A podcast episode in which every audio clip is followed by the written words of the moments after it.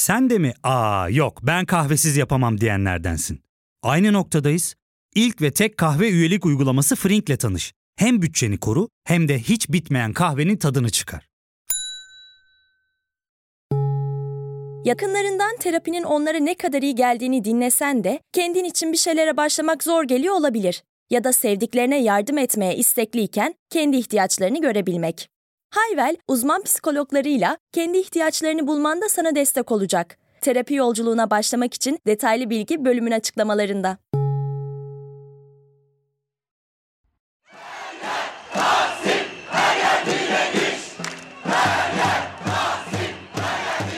Gezi 7 yaşında. Hani olaylar vardır ya yıllar sonra konusu bir şekilde açılacak. Ben de oradaydım diyeceğiniz. Gezi de işte bunlardan bir tanesi. Trend Topic'in 17. bölümüne hoş geldiniz. Ben Nevşin Mengü.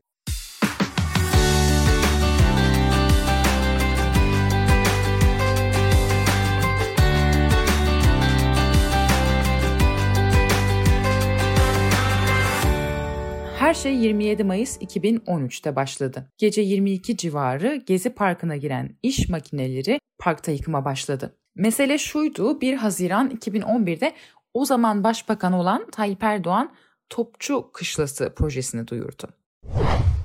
Gezi Parkı'nın bulunduğu yer Taksim Topçu Kışlası'ydı. Taksim Topçu Kışlası'nı yeniden biz inşa ediyoruz. İşte bu. İnşallah orada hem kışlamızı yapacağız ama bu kışla artık tabii kışla olarak görev yapmayacak. Alışveriş merkezinden toplantı salonlarına kadar belki rezidans, otel vesaire. 16 Eylül 2011 tarihinde İstanbul Büyükşehir Belediye Meclisi'nin aldığı kararla yapının kentsel tasarım projesiyle bir bütünlük içerisinde değerlendirilerek Topçu Kışlası'nın tekrar inşa edilmesi kararlaştırıldı. Fakat 17 Ocak 2013 tarihinde Kültür Varlıklarını Koruma Bölge Kurulu yapının inşasına Gezi Parkı'nın İstanbul'un belleğinde yer ettiği gerekçesiyle onay vermedi. Bu karara İstanbul Büyükşehir Belediyesi tarafından Kültür ve Tabiat Varlıklarını Koruma Yüksek Kurulu nezdinde itiraz edildi. Üst kurul 1 Mart 2013 tarihinde bölgesel kurulun kararını iptal ederek kışlanın tekrar inşasına kesin onay verdi. 31 Mayıs 2013 tarihinde Kültür Varlıklarını Koruma Yüksek Kurulu tarafından Gezi Parkı'nda Topçu Kışlası yapımına onay veren karara İstanbul 6. İdare Mahkemesi yürütmeyi durdurma kararı verdi. Bu durdurma kararına rağmen iş makinelerinin Gezi Parkı'na girmesi sosyal medyada duyuldu. Bunun üzerine Taksim Dayanışması eylemciler Gezi Parkı'na gitti. Eylemler başladı. 50 kadar eylemci sabaha kadar nöbet tuttu. Sabaha karşı polis tazikli su ve gazla eylemcilere müdahale etti. Hatta gece eylemcilerin çadırları ateşe verildi. Eylemciler çekilmedi. Parka asılan ilk pankart Gezi Parkı için nöbetteyiz pankartı oldu. 28 Mayıs direnişçilere rağmen yıkım makineleri yeniden parka girmeye çalıştı. Makineleri o zaman BDP milletvekili olan Sırrı Süreyya Önder durdurdu. CHP milletvekilleri de desteğe gitti basın açıklaması yaptılar. 31 Mayıs günü polisin çok sert müdahalesi başladı. Tansiyon çok yükseldi. Olaylar devam etti. Eylemler sırasında kimi işletmeler dükkanlarını sığınmaları için eylemcileri açtı, kimileri kapadı. Nevşin ne kadar yayında kalacağız bilmiyoruz çünkü her saniye müdahale devam ediyor ama tek isteğimiz gerçekten burada ne olduğunu anlatabilmek. Herhalde cehennem böyle bir yer. Aralıksız müdahale devam ediyor. Artık haber yapmayı bıraktık. Gerçekten insanların hayatını kurtarmaya çalışıyoruz. Çünkü canlı yayın araçlarının olduğu noktaya sığınıyorlar. Çığlık atıyorlar. Yağı başımızda can çekişiyor insanlar. Vahim bir durum var. İşler bu noktadan sonra kızışmaya başladı. 31 Mayıs gecesi eylemler zirveye ulaştı. O gecede meşhur penguen olayı yaşandı. Malumunuz ben de o dönem CNN Türk'te çalışıyordum. Şöyle oldu aslında. Bizler gün içerisinde eylemlerden işte her haber bülteninde e, Gezi Parkı'na bağlanıp, Taksim'e bağlanıp e, son durumu alıyorduk e, muhabir arkadaşlarımızdan ve eylemleri peyderpey gösteriyorduk. Ancak 31 Mayıs gecesi eylemlerin zirveye ulaştığı, doruğa ulaştığı gece zafiyet yaşandı. Kanalda bir refleks eksikliği yaşandı ve haber merkezi son dakika olarak eylemleri girmedi. Onun yerine akışta bulunan aslında çok da güzel bir BBC belgeseli olan imparator penguenlerin yolculuğunu anlatan penguen belgeseli yayına girdi. Yayın akışında bir değişiklik yapılmadı ve insanlar tabii bu duruma tepki gösterdi. Çünkü İstanbul'da yaşayan insanlar görüyorlar, duyuyorlar. İstanbul'da yer yerinden oynuyor ama işte Türkiye'nin en çok izlenen o dönem haber kanalı CNN Türkiye açıyorsunuz. Karşınıza penguen belgeseli çıkıyor. Böyle bir talihsizlik yaşandı. Bundan sonra da CNN Türk penguen takma adından kolay kolay kurtulamadı. 1 Haziran günü ise mucize gibiydi. Ben de oradaydım. Eylemler gece boyu sürdü. Öğleye doğru park birden açıldı. Park açıldığı an oradaydım. Gözlerime inanamamıştım ben de. Çünkü o zamana kadar işte Harbiye'den kalabalık eylemciler parka yaklaşmaya çalışıyorlardı. Polis gaz atarak cevap veriyordu. Gazdan parka yaklaşmak mümkün olmuyordu. Sonra birdenbire polisin gaz atması kesildi. Kesildi ve eylemciler parka doğru yürümeye başladı. Ben de kalabalığın içerisindeydim. Şaşırarak ne oldu niye polis gaz atmıyor diye parka doğru yürüdük. Parka girdik. Parka girildiğinde de aslında bakacak olursanız kimse ne yapacağını bilmiyordu. Tüm eylemciler akın akın parka girmeye başladı. O gece başka da tarihi bir şey yaşandı. Boğaziçi Köprüsü yani o zaman Boğaziçi Köprüsü'ydü. Birinci köprüden eylemciler yürüyerek yüzlerce kişi Kadıköy'den Taksim'e doğru yürüdüler ve ilk kez Boğaziçi Köprüsü'nden böyle bir manzara ortaya çıktı. Eylemciler arasında herkes vardı. Aslında herkes oradaydı. Futbol taraftarları, beyaz yakalılar, mavi yakalılar, hatta şunu da hiç unutmuyorum. BDP ve Vatan Partisi kortejleri dediğin grupları da uzun süre yan yana durdu parkta ve park çevresinde yapılan eylemlerde enteresan bir anda herhalde bir daha hiç böyle bir şey görülmez en azından uzun süre. Park açıldıktan sonra parka çadırlar kuruldu ve orada kalmaya başladı eylemciler. Hatta işte o dönem acaba ne olacak, ne kadar burada kalınacak diye konuşuluyordu ve Danimarka Kopenhag'daki işte Christiana örneği veriliyordu. Christiana da 68 kuşağının o dönem işte eylemci ruhun ortaya çıkardığı böyle küçük bir yerleşim birimi. Bir nevi otonom gibi yani tam otonom değil tabii ama işte otonom gibi giriyorsunuz içeride para geçmiyor. Takas yöntemiyle bir şeyler alıyorsunuz falan. Kendi içerisinde bir komün hayatı gibi bir yer. İşte Danimarka'da Christiana gibi olur mu falan tartışmaları yapılıyordu. Hristiyana'dan nereden nereye? Çok enteresandı. Kimi büyük işletmeler eylemcilere yemek gönderiyordu. Ünlüler geliyordu. Okan Bayülgen mesela parka gelip kitap okumuştu. Buraya ağaçlar için nöbet tutan insanlara kitap okumaya geldim. Buradaki her adam ve kadın bir ağaç gibi tek ve hür, bir orman gibi kardeştirler. Kolları açık, kökleri derindedir. Her bir adam ve bir kadın bir ağaç kadar çıplak, bir ağaç kadar savunmasızdır. Toprağından beslenmek, havayı solumak isterler yalnızca. Belki her biri farklı düşünür. Farklı adamları sever, farklı partilere oy verir, farklı takımları tutarlar. Ama hepsi birden topraklarını sever, temiz havayı solumak ister, biber gazını ve baskıyı ve karanlığı istemezler. Daha kimler kimler? Nihat Doğan, Halit Ergenç, Bergüzel Korel katılanlar arasındaydı. Mehmet Alabora simge isim oldu. Alabora'nın geziye desteği sonra başına epey iş açtı. Mehmet Ali Alabora o zamanlar çok popüler bir sanatçıydı Türkiye'de hakikaten. Şöyle bir demeç vermişti. Mesele sadece ağaç değil arkadaş anlamadınız mı? Sözü hükümetçe epey kullanıldı. Bunların derdi çevre değil, istedikleri ülkeyi karıştırmak söylemi iktidar tarafından epeyce kullanıldı. Alabora sonrasında bir basın toplantısı yapmış ve hakkındaki iddialara yanıt vermişti. Benim için mesele Gezi Parkı kadar emek sinemasının yok edilişi, şehir tiyatrolarındaki yönetmelik değişikliği, devlet tiyatrolarının kapanmak üzere oluşu gibi birçok meselenin ifade edilmesi haline geldi. Ben mesele sadece Gezi Parkı değil derken bunu kastediyorum. Alabora hakkında gezi soruşturması kapsamında tutuklama kararı çıktığında hatırlatalım. Mehmet Ali Alabora Birleşik Krallık'ta e, yaşamına devam ediyor. Biz dinliyorsa buradan da kendisine selam edelim. Devam edelim. Aslında mesele gerçekten de ağaçtan ötesiydi tabii ki. Hükümetin otoriter eğilimleri güçleniyor, baskı artıyordu. O zaman başbakan olan Erdoğan'ın çatlasanız da patlasanız da topçu kışlasını yapacağız sözü insanları incitmiş, öfkelendirmişti. Önce o zaman Taksim'deki kardeşlerimize de bir müjde verelim. Değil mi? Önce Taksim'deki kışla. İnşallah Taksim kışlası da isteseler de istemeseler de tarihine uygun olarak o da yapılacak. Ve orada ne yapacağız biliyor musunuz? Orada bir tarih müzesi yapacağız. Bir şehir müzesi yapacağız.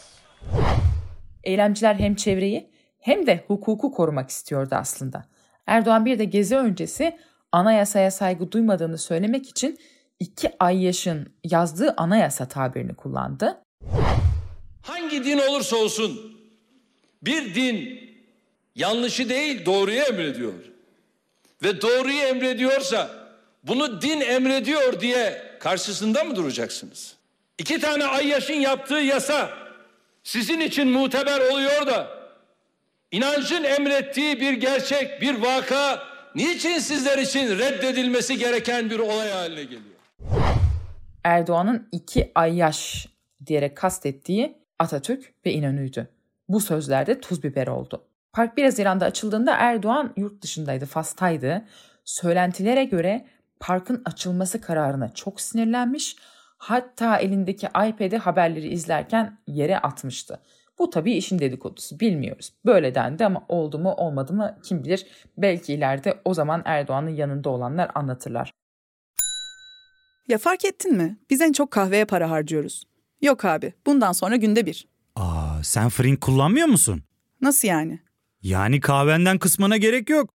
Frink'e üye olursan aylık sadece 1200 TL'ye istediğin çeşit kahveyi istediğin kadar içebilirsin. Günlük 40 TL'ye sınırsız kahve mi yani? Çok iyiymiş. Aynen. Hatta şu anda 200 TL'lik bir indirim kodu da var. E hadi hemen indirip üye ol da bu fırsatı kaçırma. Terapiye başlamak, içinden çıkamadığın döngüleri kırmak, bazı yanlış bulduğun kararlarını değiştirmek ve kendinle beraber daha huzurlu bir yaşam inşa etmek için atabileceğin en değerli adımlardan biri. Hayvel ile yoğun yaşam tempona uyum sağlayarak online terapi seanslarını takvimine göre ayarlayabilirsin. Bini aşkın uzmandan sana en uygun terapisti seçebilir, podb10 koduyla indirimden yararlanabilirsin. Detaylı bilgi açıklamalardaki bağlantıda. 15 Haziran'da parka sert müdahale yapıldı. Park tekrar kapatıldı. Bu noktadan sonra yapılan müdahaleler çok sertti. Kafasını çıkarana polis gaz atıyordu. Taksim Şişli sürekli gaz altındaydı. Yanında süt taşımak, gözlere limon sıkmak vakayı adiyeden olmuştu. Olaylar tüm Türkiye'ye yayıldı. Türk Tabipler Birliği'nin yaptığı açıklamaya göre 12 Haziran itibariyle Olaylar esnasında tazikli su, kısa mesafeli biber gazı atışları ve plastik kurşunlardan dolayı 7478 kişi yaralanmıştı. Olayların olduğu günlerde 7 polis intihar etti. Emniyet olaylarla ilgisi yok dedi ama bu 7 intiharda tarihe not düşüldü. 15 günde 150 bin gaz bombası atıldı. 3 bin ton su sıkıldı. Bunlar resmi rakamlar. Dönemin İçişleri Bakanı Muammer Güler'in söylediği biber gazımız organiktir sözü tarihe geçti. Polis plastik mermi de kullandı. 91 kişi kafa travmasına uğradı. 10 kişi gözünü kaybetti. Bir kişinin dalağı alındı. Olaylar tüm ülkeye yayıldı ama hükümet geri adım atmadı. Erdoğan biz de kendi %50'mizi evde zor tutuyoruz dedi. Şu anda evlerinde bizim zorla tuttuğumuz bu ülkenin en az yüzde ellisi var. Ve biz onlara diyoruz ki aman sabırlı olun. Sakın bu oyunlara gelmeyin. Erdoğan'ın bu sözü sonrasında polise destek vermek için eylemcilere saldıran sopalı, bıçaklı vatandaşlar görüldü. Geziden sonra hiçbir şey bir daha eskisi gibi olmadı. Olaylardan bir yıl sonra eylemler sırasında ekmek için sokağa çıkan ancak polis tarafından vurularak öldürülen Berkin Elvan'ın annesini Recep Tayyip Erdoğan Gaziantep mitinginde yuhalattı. Bir cenaze yaşandı maalesef terör örgütlerinin içine aldığı terör örgütlerinin içinde ne yazık ki yüzü poşulu eline sapan verilmiş cebinde demir bilyelerle olan bir çocuk orada maalesef bir biber gazına o da muhatap oluyor. Kardeşlerim polis orada yüzü poşulu elinde sapanla demir bilyeleri savuran o kişinin kaç yaşında olduğunu nereden ayıracak? Ve çok enteresan Annesi diyor ki evladımın katili başbakan diyor.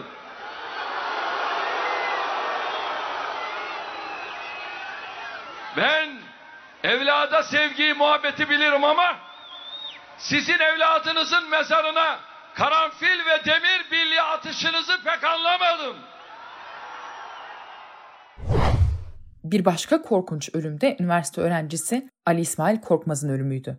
Ali İsmail Korkmaz eylemler sırasında eli sopalı kişilerce dövülerek öldürüldü. Ali İsmail Korkmaz'ın ölümüyle ilgili olarak 5'i tutuklu 8 sanık hakkında suç kastıyla kasten adam öldürmek suçundan ömür boyu hapis cezası istendi. 21 Ocak 2015 tarihinde görülen davada Mevlüt Saldoğan kasten ölüme sebebiyet vermek suçundan 13 yıl hapis cezasına çarptırıldı. Cezası geleceğine etkisi göz önüne alınarak 10 yıl 10 aya indirilerek tutukluluk halinin devamına karar verildi. Tutuksuz sanık polis Yalçın Akbulut 12 yıl hapis cezasına çarptırıldı.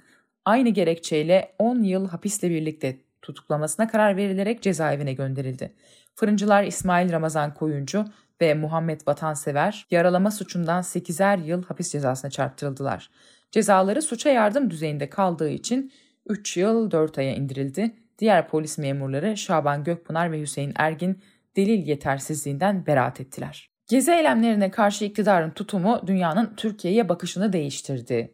Şimdi Erdoğan o zamana kadar demokrat Müslüman bir lider olarak tanımlanıyordu. Batı Türkiye'deki sekülerlerin otoriter eğilimleri olduğunu düşünüyordu. İslamcı siyasetin Türkiye'ye demokrasi inşa edeceği fikri vardı.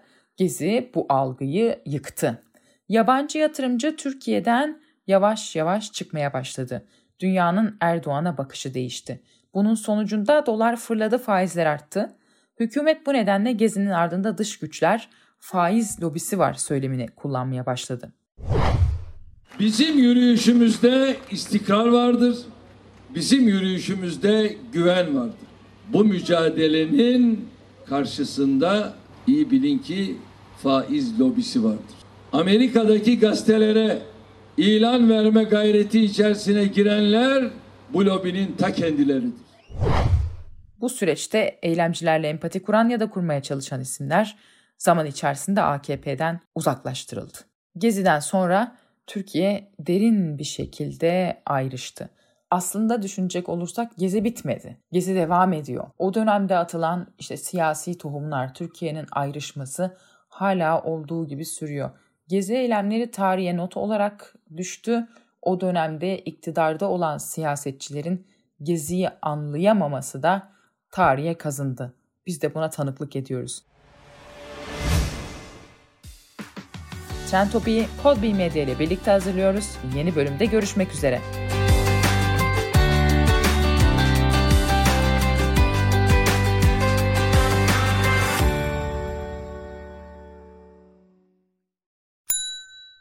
İlk ve tek kahve üyelik uygulaması Frink, 46 ildeki 500'den fazla noktada seni bekliyor. Açıklamadaki kodu girerek sana özel 200 TL'lik indirimden faydalanmayı unutma. Hadi sen de Frink üyeliğini başlat, kahven hiç bitmesin. Hem bugününe hem yarınına katacaklarıyla terapi yolculuğuna ve daha iyi hissetmeye bugün Hayvel ile başla. Açıklamadaki linkten Hayvel'i indir, ücretsiz tanışma görüşmelerinin ardından bütçene uygun seans paketini seç ve terapi yolculuğuna başla.